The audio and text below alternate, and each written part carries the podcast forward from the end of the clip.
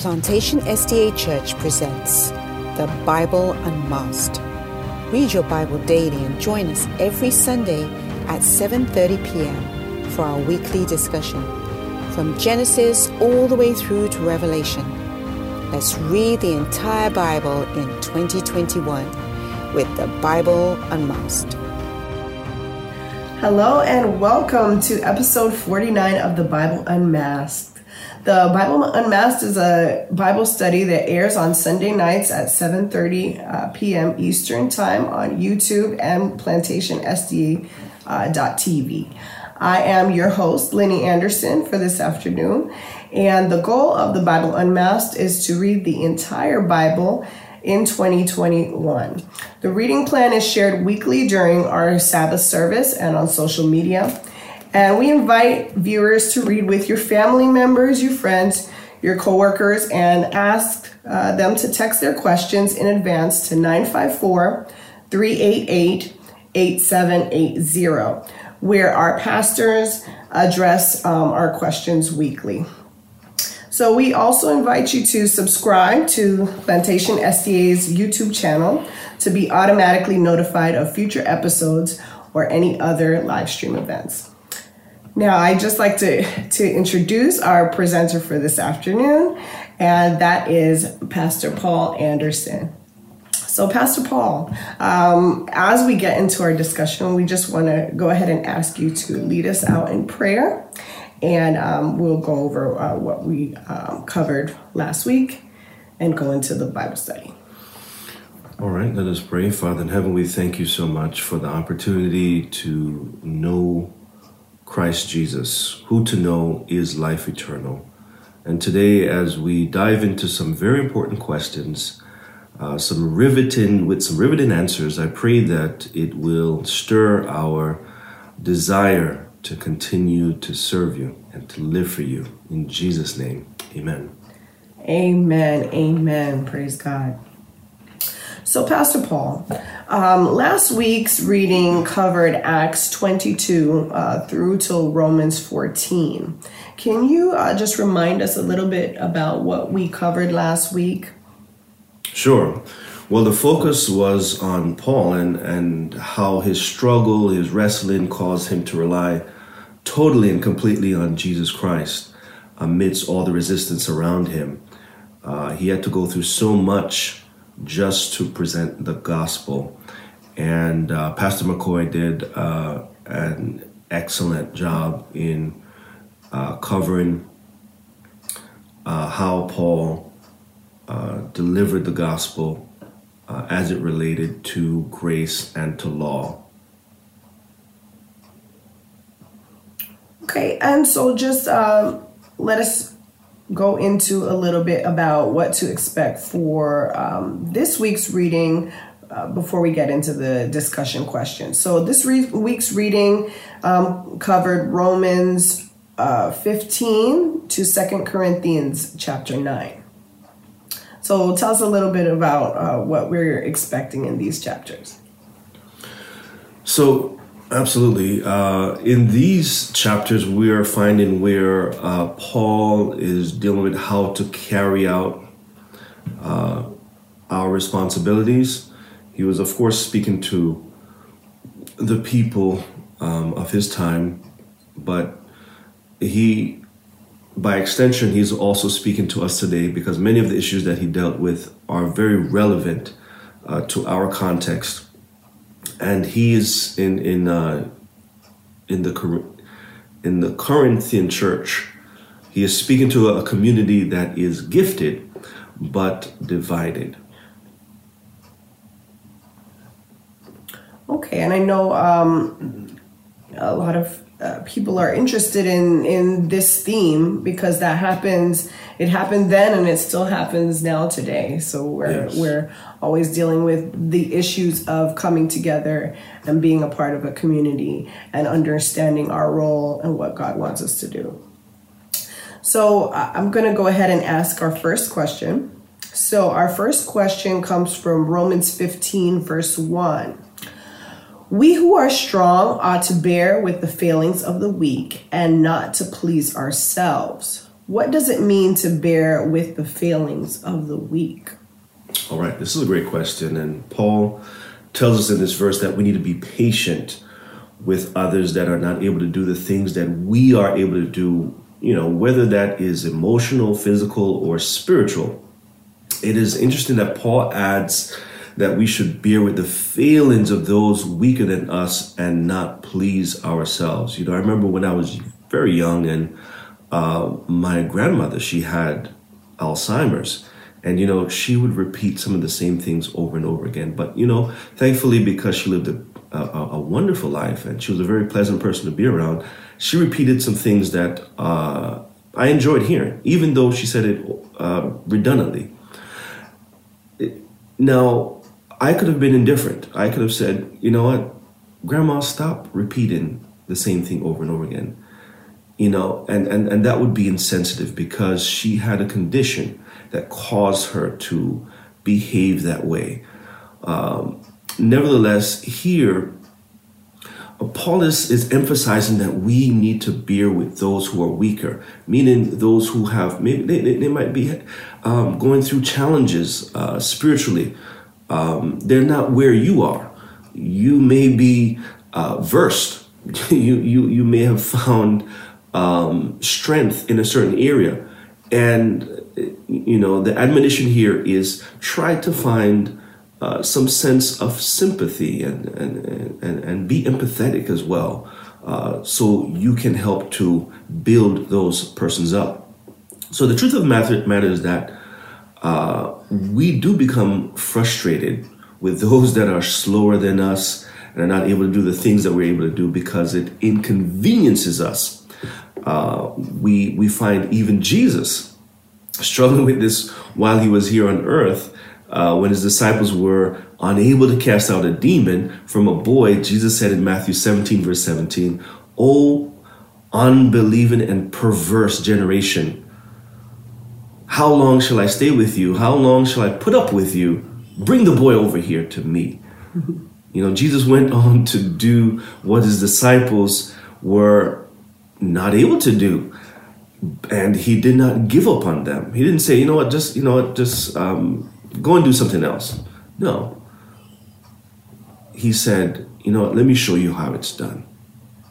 You know, as a true master. But you can hear, you could hear, you could hear the frustration in his voice. And I think this teaches us that frustration is going to come with those who are not able to do what you know we are able to do. But the question is that is what we choose to do with that frustration. Okay? Are we going to be like Jesus and go ahead and do what needs to be done and love those who are frustrating us? Or are we going to complain and criticize them because they're not able to, uh, you know, live up to that expectation in a certain area of life? Right. And then, and, uh, you know, as we look at it, um, you know, Jesus had, um, the faith that his disciples would go forward and carry the work that he was doing. And so they had to, um, you know, despite their failings at the time, they they did come to a realization of what he was trying to teach them. And I think that was only brought about through his patience and love. Indeed. So our next question is taken from Romans 15 2, and it says, Each of us should please our neighbors for their good to build them up. To what extent and at what cost should we please our neighbors? Excellent question. Uh, strong Christians should make it a higher priority to please others for their good than to please themselves. Um, they make they, they should take on the mission of building up their neighbors. And I think this echoes what Paul wrote in Romans 12:10 that living sacrifice Christians must outdo each other in showing honor. So to put it another way, they must honor each other above themselves. Okay? Amen. You know, this is a very uh, important application of what Jesus called the greatest commandment among human relationships. And this we find in Matthew 22, uh, verses 35 through 40.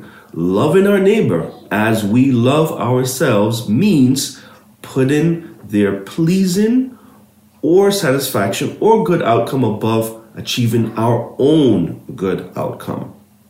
Okay, it's a lifestyle of sacrificing what I want to give what uh, to others what they want for their good and for their growth. You know, I remember coming home one one evening, and uh, while I was home with my family, uh, my neighbor had a need, um, and I could have been, uh, you know, I could have been reasonable about that situation. Uh, I could have said, you know what, I'm attending to my family, and I, I, need to take care of them. Um, I, I hope you can figure it out. But you know, by sacrificing the time to to help my neighbor in need uh, deal with a situation that was very critical for them. Um, you know, you can imagine when we need to have a conversation uh, about maybe spiritual matters, you know, matters of, of sal- you know, salvation, they would be open to listen. Why? Because when they came to you in need, uh, you responded in love and, and, and you were careful to ensure that everything was covered. Uh, so I, I, think this is this is what the Bible is referring to uh, when it says that you know we should esteem others as better than ourselves, and we should we should love our neighbors, and we should uh, please them as well. Absolutely. And um, the the example you gave is your literal neighbor, right? But um, when the Bible talks about our neighbors, it's everyone within our influence and everyone who we come in contact with. That's correct. So, uh, question three is uh, coming from the third verse in chapter 15. Uh, Romans 15, verse 3 For even Christ did not please himself, but as it is written, the insults of those who insult you have fallen on me. What does it mean that the insults of those who insult you have fallen on me? Wow. Well, uh, you know, it's interesting because this, you know, a lot of questions came out of uh, uh, Romans 15, quite a few questions, and, uh, you know, this is a very important one here. Now, there are two thumbnail uh, rules to follow when you have to make a quick decision as to whether you ought to insist on liberty in a certain area or give way to someone else's qualms, prejudices, or differences of, of viewpoint. Now, the first rule is choose to please your neighbor rather than yourself. That's rule number one.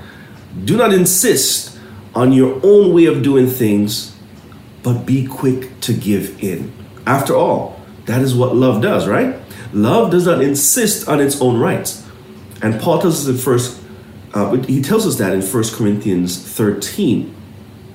Therefore, if you if you are loving in your approach, love will adjust and adapt to others. Now, the second rule is be careful that your giving in does not allow your neighbor to be confirmed in his or her weakness that you do not leave him without encouragement to grow or to rethink his position. Now, I think this is very important, and it reflects some of the things that Paul has said earlier in his account, uh, because we are to seek to build up one another, as I said earlier. And in all these kinds of questions, if we do n- nothing but give way to people uh, and give into their weakness, the church eventually ends up living at the level of the weakest conscience in the midst. Now, this presents a very twisted, distorted view of Christian liberty. And the world gets false ideas about what is important and what Christianity is concerned about. So, this helps us to balance the situation. Please your neighbor, but for his own good, always leaving something there to challenge his thinking or make him reach out a bit and possibly change his viewpoint. Okay, so so break it down for us. um, in that question when you know Christ is saying that the insults of those who insult you they fall on me. So, uh, what is Christ saying directly to us? What's the message there? Yeah, I, I, I think what Christ is dealing with here is that, you know, whatever whatever a neighbor brings to you can seem, you know, strange. Like, in other words, you know, if, if a neighbor were to ask me, let me, give it a very simple um, analogy or illustration. If a neighbor were to ask me, um, "Hey, would you like to come, come and and, and uh, go out with me to drink?" Um, if I was arrogant in my way of thinking, I would say, "Well, I'm a Christian. Why would you ask me such a thing?" you know, it, it, would it would almost seem it, it, would almost seem or come across as an insult. You know that, that, that you know you would ask me such a thing. Um, but but the opportunity here is to challenge the you know their way, your neighbor, your their way of thinking. Because because if if you take it as an insult to to you personally, well, you have to rep- you, you have to remember that you represent Christ as well. Okay, so Christ is is living out His life through you.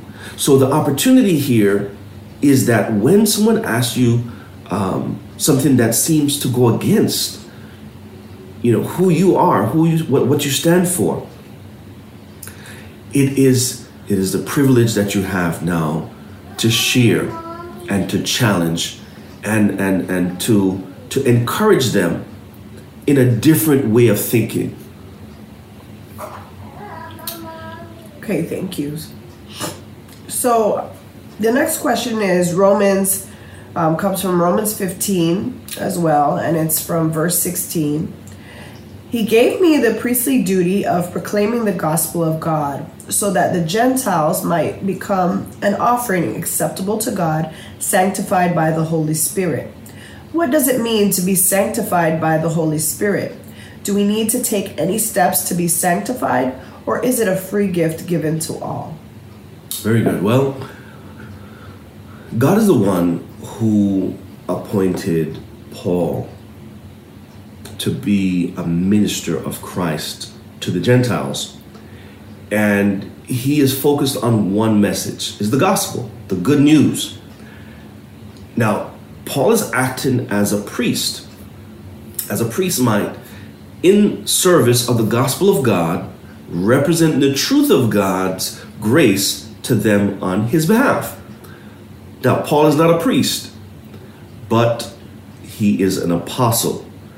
In fact, because of Paul's uh, Christ given role as an apostle, and that he wrote under the inspiration of the Holy Spirit, his teaching in Romans stands as the very word of God. Paul adds his purpose in writing them so that the offering of their lives to God as Gentile Christians might be acceptable to God and be sanctified by the Holy Spirit. Now, Paul understands, of course, that though his teaching might be used by God to help shape the living sacrifice lives of the Roman Christians into something acceptable to God, he is not the one who accomplish accomplishes all of that. Okay? The Holy Spirit is the one who supernaturally sanctifies believers, transforming us from the inside out. Okay? And are there steps to uh, sanctification? Well, when we come to when we come to Christ, we are justified. Okay? Because Christ covers us with his life, with his righteousness, with his goodness.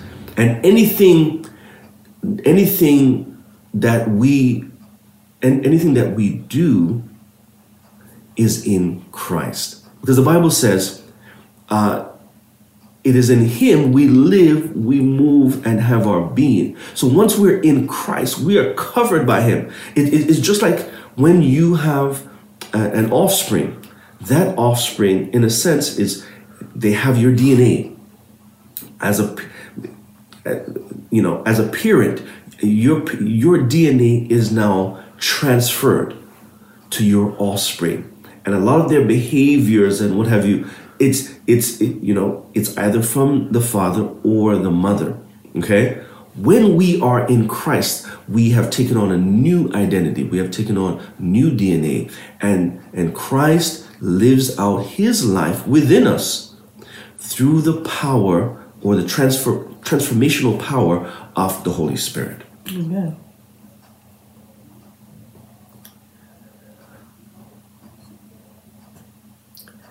Okay, so um, our next question is from 1 Corinthians 1 and verse 10. And it says, I appeal to you, brothers and sisters, in the name of our Lord Jesus Christ, that all of you agree with one another in what you say, and that there is no divi- divisions among you, but that you be perfectly united in mind and thought. When Paul says that there be no divisions among you, is he saying that we can never disagree with a fellow Christian?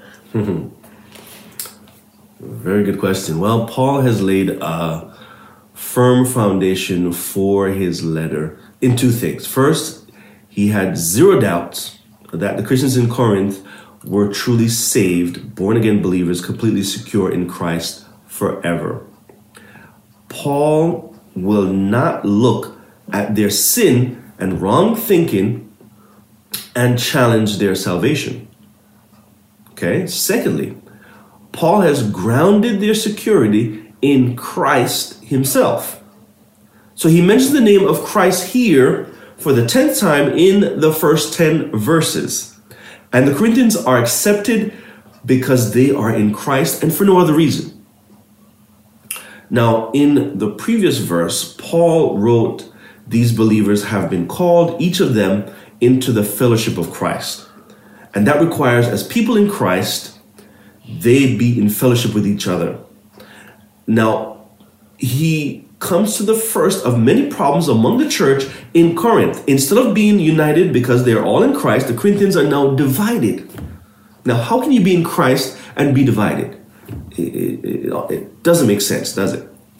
Well, Paul urges them in the name of Christ to agree with each other. He sets a high expectation for this church and all Christian churches. What's the baseline? Zero divisions.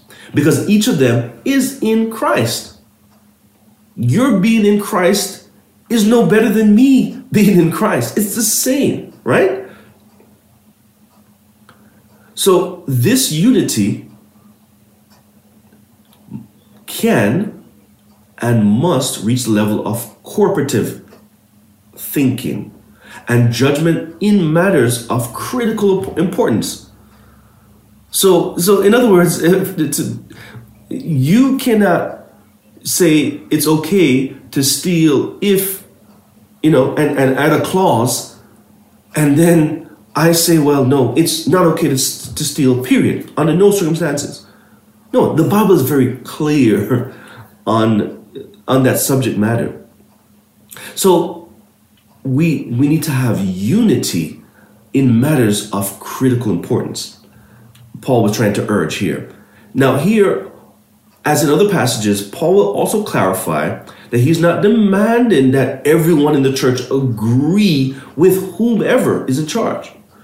Nor is he teaching that believers can never disagree about something. It's like they um, you know they look through the same lens you Correct. know having the same understanding of you know um, how christ wants us to be as christians. Absolutely. He's trying to set a standard okay? And the standard here is not to reach perfect conformity.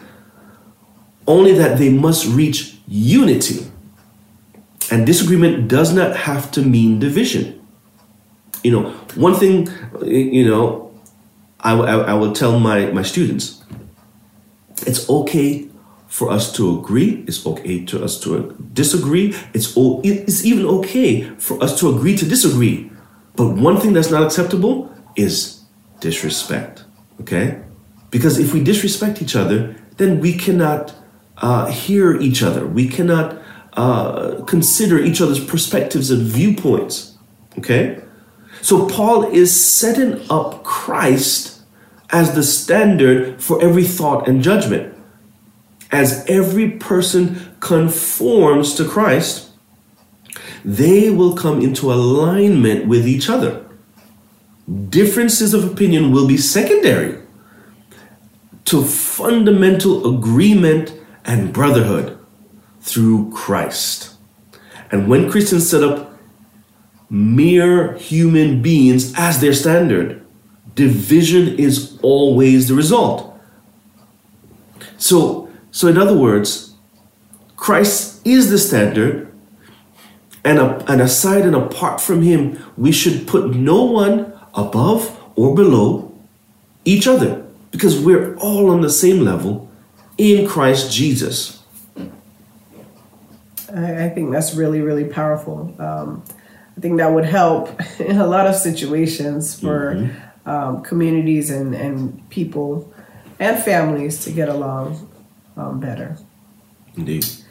So our next question um, comes from First Corinthians chapter 5 verse 11. But now I am writing to you that you must not associate with anyone who claims to be a brother or sister but is sexually immoral or greedy, an adulterer, I'm sorry, an idolater or slanderer, a drunkard or swindler. Do not even eat with such people. Hmm. Can you explain this verse? Should we apply this in our churches today? Mm-hmm.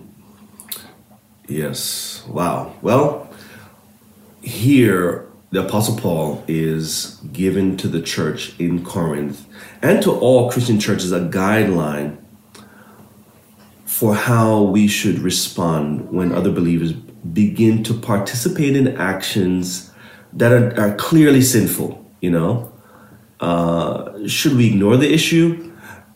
As the Christians had done with the man who was having an affair with his father's wife, uh, this was in 1 Corinthians 5, verse 1.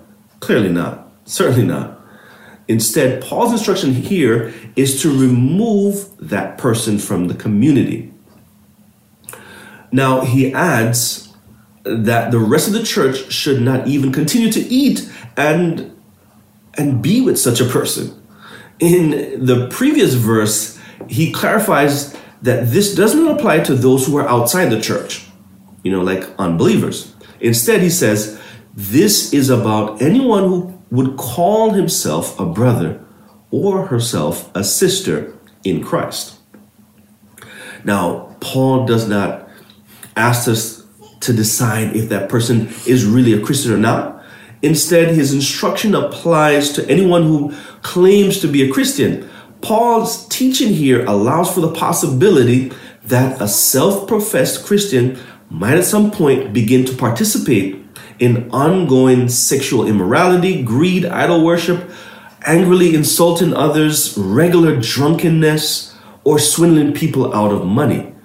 You know, if you have someone that's openly practicing these things and, and they're careless and reckless, you don't want to have such a person around because guess what? If you don't, you know, discipline or do something about, um, you know, a person with, with, with, with this kind of practice, uh, certainly it's going to drive drive away a lot of people out of yeah. the church. Okay, so so the admonition here and the advice that Paul was given was very practical. Now he expresses two purposes for officially removing from the community those who are known to be living in sin. First, it provides protection for the community from getting caught up in either the sin itself or the consequences that sin will bring. Second, as he writes in 2 Thessalonians 3, verse 14 to 15, such action may bring the sinful person to repentance. And and have and you know the Bible says if anyone does not obey what we say in this letter, take note of that person and have nothing to do with him that he may be ashamed Do not regard him as an enemy, but warn him as a brother.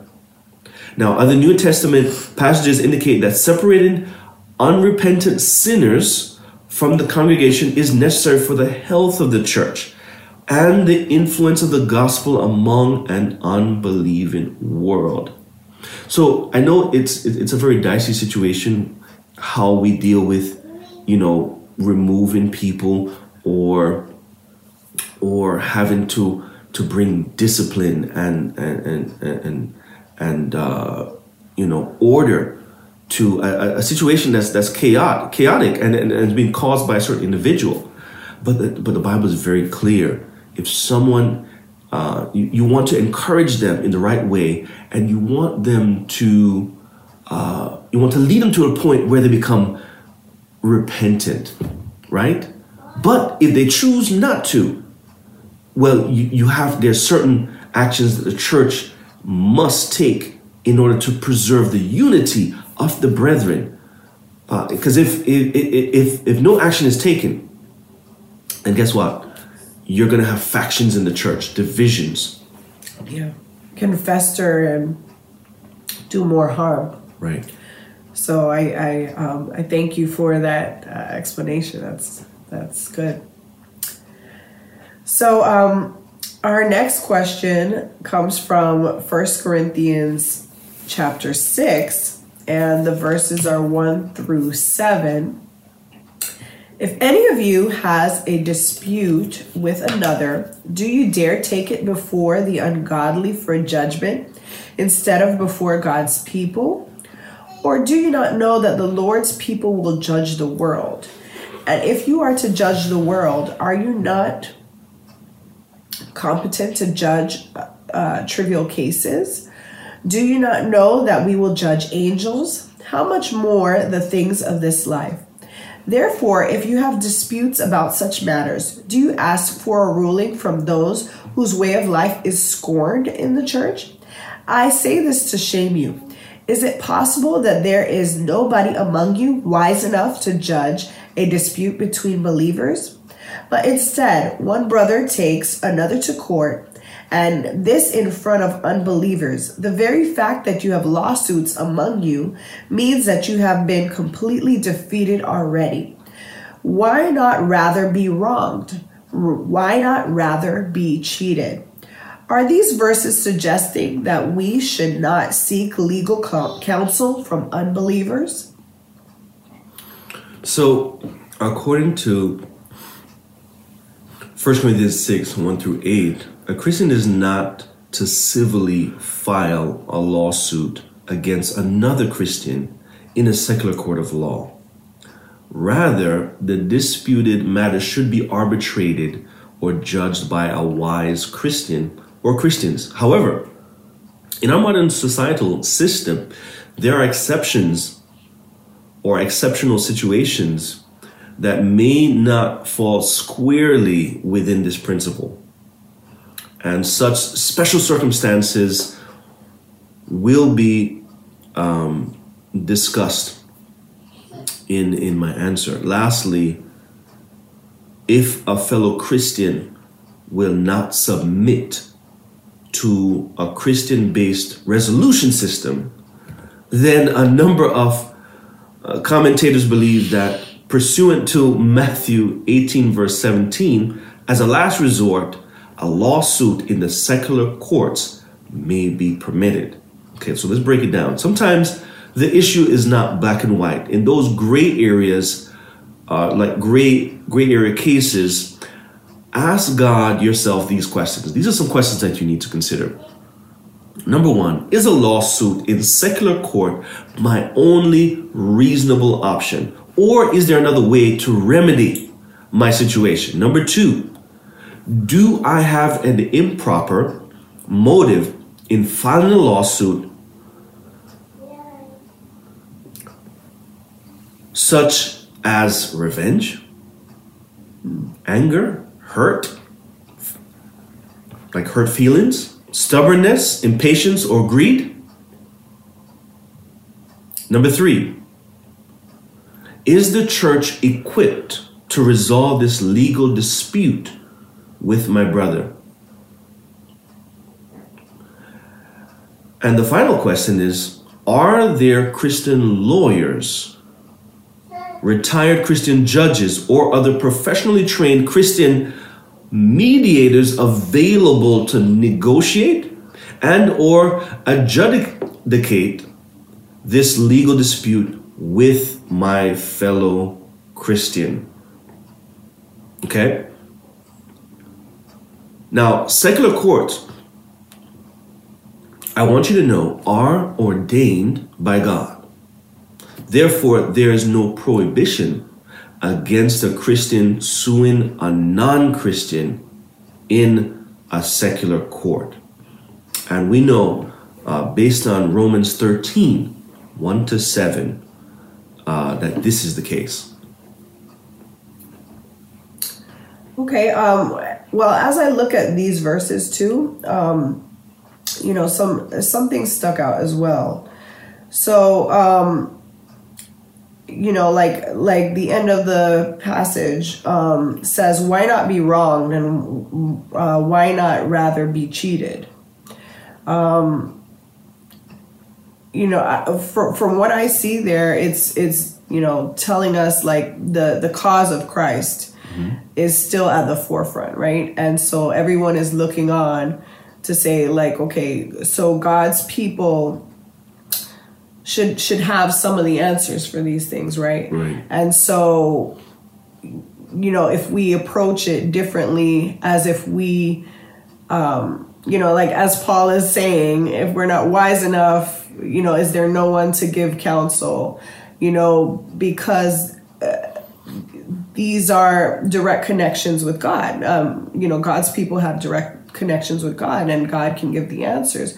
So I think um, that's an important aspect of it too. You know that that um, it's a representation of of Christ's message as well. Right. Right, and and and just just bear in mind that our church has been blessed with uh, a, a, lot of resources, and we really don't have to go to, to the world for much.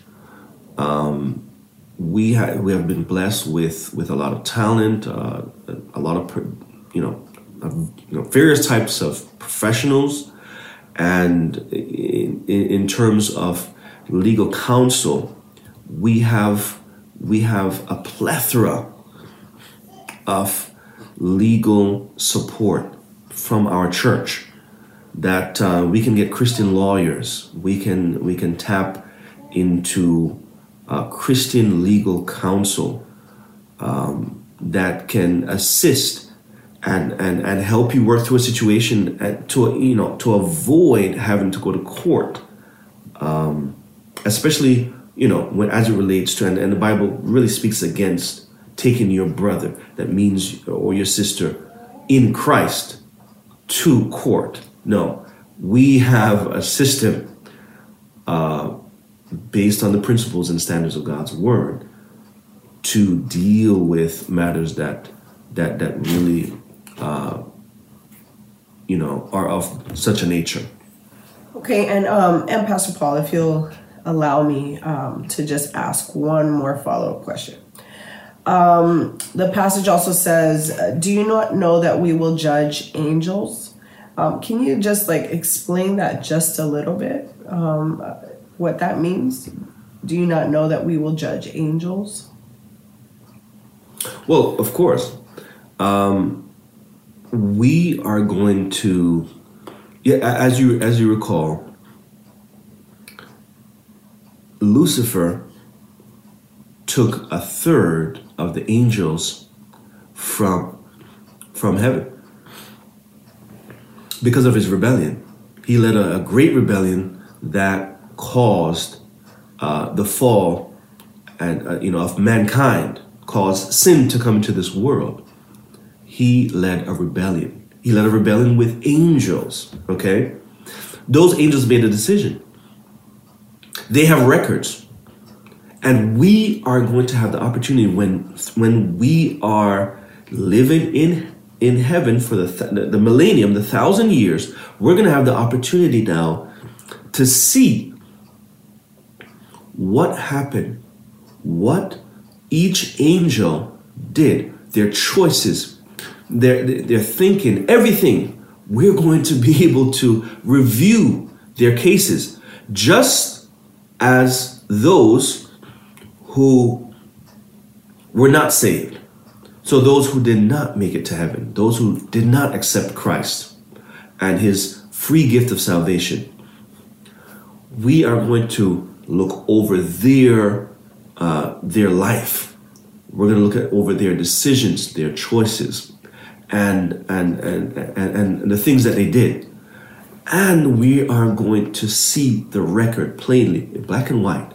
Uh, so we're going to see the records of the angels, those who are lost, you know, those who are going to uh, be destroyed when we return from the millennium, uh, when Christ returns with his his uh, family and and destroys the earth, basically uh, uh, restoring, um, you know, earth to its former glory, and and establishing earth as the new capital of of the universe amazing and i know that um, we'll we'll get into that some more too as we as we um, continue to study the new testament. Yes. But i mean what an amazing responsibility uh, just to know that and and that um, you know like there's there's so much responsibility and there's so much that um, christ has entrusted us with as a part of his plan of salvation and and redeeming us to himself. So that's it's amazing. Absolutely. So our next question comes from 1 corinthians 7 and it's uh, verses 1 through 5 now for the matters you wrote about is it good for a man not to have sexual relations with a woman? But since sexual immorality is occurring each man should have sexual relations with his own wife and each woman with her own husband. The husband should fulfill his marital duty to his wife, and likewise the wife to her husband. The wife does not have authority over her own body, but yields it to her husband. In the same way, the husband does not have authority over his own body, but yields it to his wife. Do not deprive each other, except perhaps by mutual consent and for a time, so that you may devote yourselves to prayer. Then come together again so that Satan will not tempt you because of your lack of self control. Can you explain this passage? Wow, well, this is a very interesting one. I'm going to try to take my time to break it down. Now, Paul deals with specific questions asked of him in a letter by the Corinthian Christians. It is good for man not to touch a woman uh, what is the Bible speaking of here? Well, here, touch uh, is used in the sense of having sexual relations. And this was probably a statement made by the Corinthian Christians when, which they asked Paul to agree with. Now, Paul will agree with this statement, but with reservation. And the never, nevertheless of verse 2, okay? Now, why would the Corinthian Christians suggest complete celibacy? Which is what they mean by a, a, man not to touch a woman? Well, they probably figured that if sexual immorality was such a danger, then one could be more pure by abstaining from sex altogether, even in marriage. Now, does that make sense? Well, nevertheless, because of sexual immorality, let each man have his own wife, and let each woman have her own husband.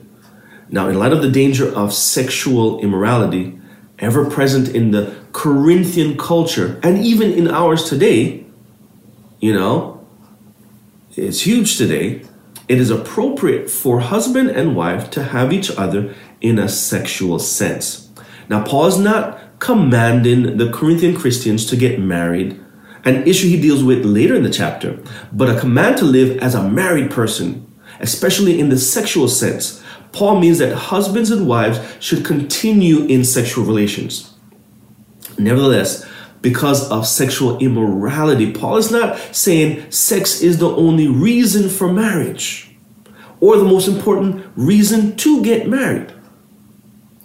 Paul is simply answering their specific questions about marriage, not trying to give a complete theology about marriage. Now, let the husband render to his wife the affection due her. Instead of a man not to touch a woman within marriage, a husband must render to his wife the affection due her. It is wrong for him to withhold that affection from his wife. And the affection due her is an important phrase because since Paul meant this to apply to every Christian marriage, it shows that every wife has affection due her. Paul doesn't think only the young, the pretty, or submissive wives are due affection. No, Every wife is due affection because she is a wife of a Christian man. Okay? Now, Paul also emphasizes what the woman needs, not merely sexual relations, but the affection due her. If a husband has sexual relations with his wife, but without true affection to her, he is not giving his wife what she is due. Affection also reminds us that when a couple is unable for physical or other reasons to have a complete sexual relationship, they can still have an affectionate relationship and thus fulfill God's purpose for these commands. Now, likewise, also the wife must respond in the same way to her husband.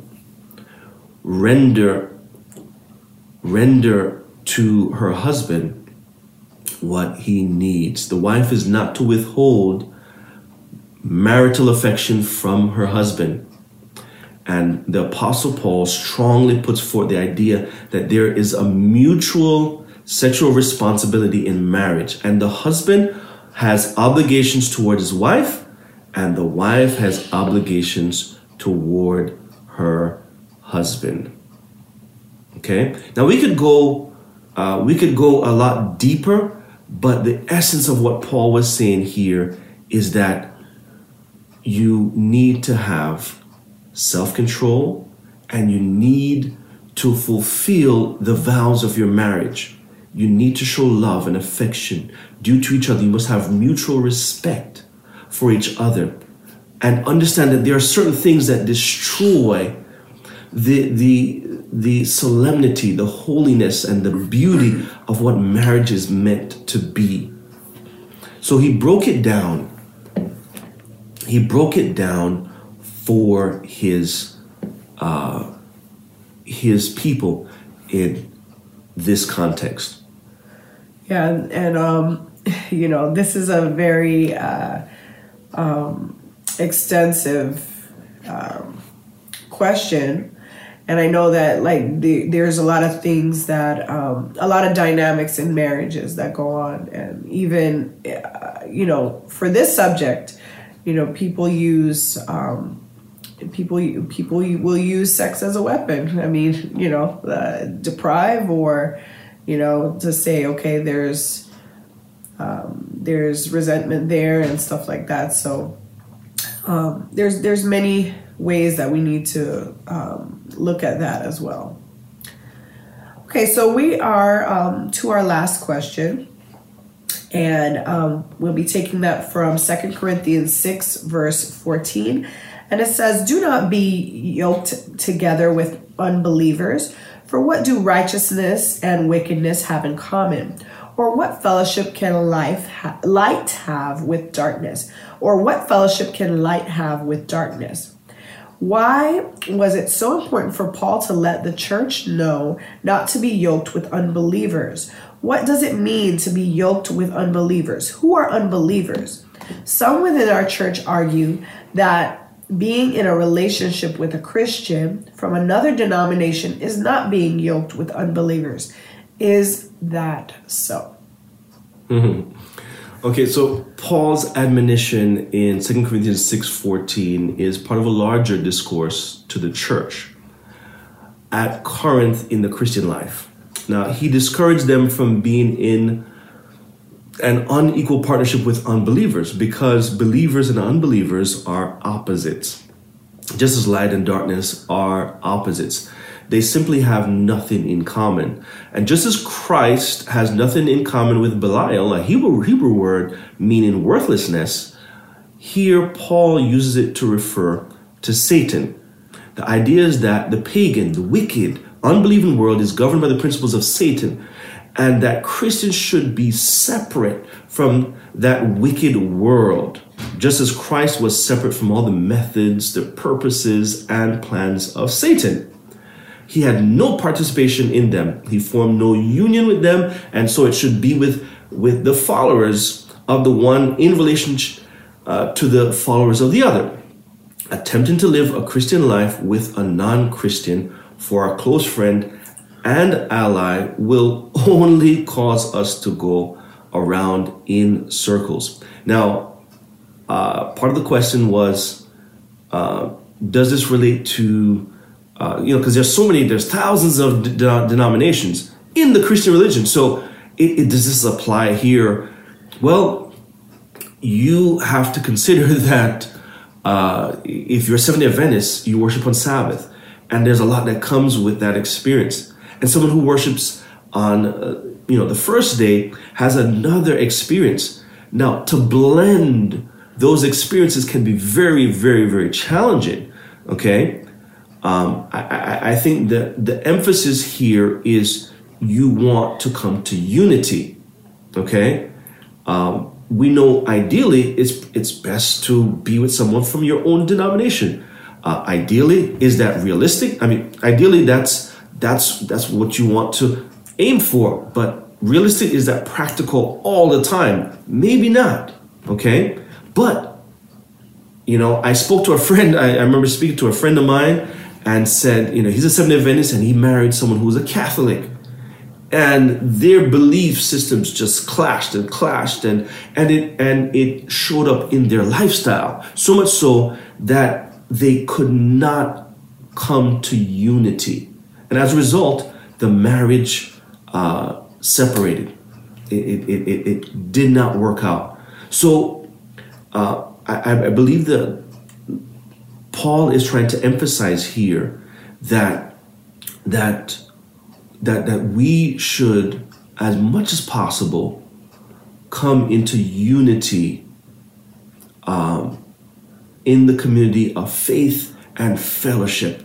We must we, we must have an understanding of what the Bible really teaches, and and and and if if two you know the Bible says can two walk unless they agree. Uh, just because two people agree that okay, you know just because you're in another denomination uh, doesn't mean that we can't be together. It, the Bible's not talking about that kind of agreement. It is really talking about uh, the, the, the matters of critical importance that that that emerges from the Word of God. There are issues that if you don't talk about and work through, it can be a real problem in your marriage, and it can be a real problem in in in binding you together so that you can you, you can move together in unity. And um, i think that's so true. So pastor paul we are uh, out of time. So i just want to invite all of our viewers to read for our next um, week.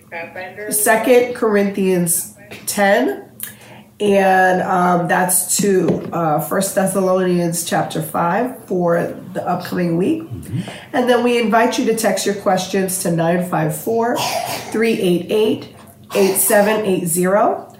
Um, we invite you to text your questions to 954-388-8780. And we encourage you to read daily. And um, our presenters for next week will be Pastor Marsh and uh, Levon Brown. And um, we just want to thank you, uh, viewers, for turning uh, for tuning in, and Pastor Paul, thank you for taking us through the reading.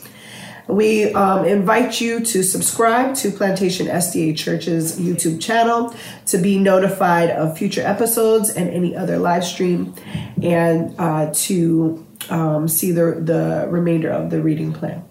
Pastor Paul, uh, can you um, pray for us to close, please? Sure, let us pray. Father in heaven, we thank you so much for uh, how you use the Apostle Paul to deal with some of these issues that the Corinthian church was struggling with and, and how we can practically apply some of these principles in our daily lives.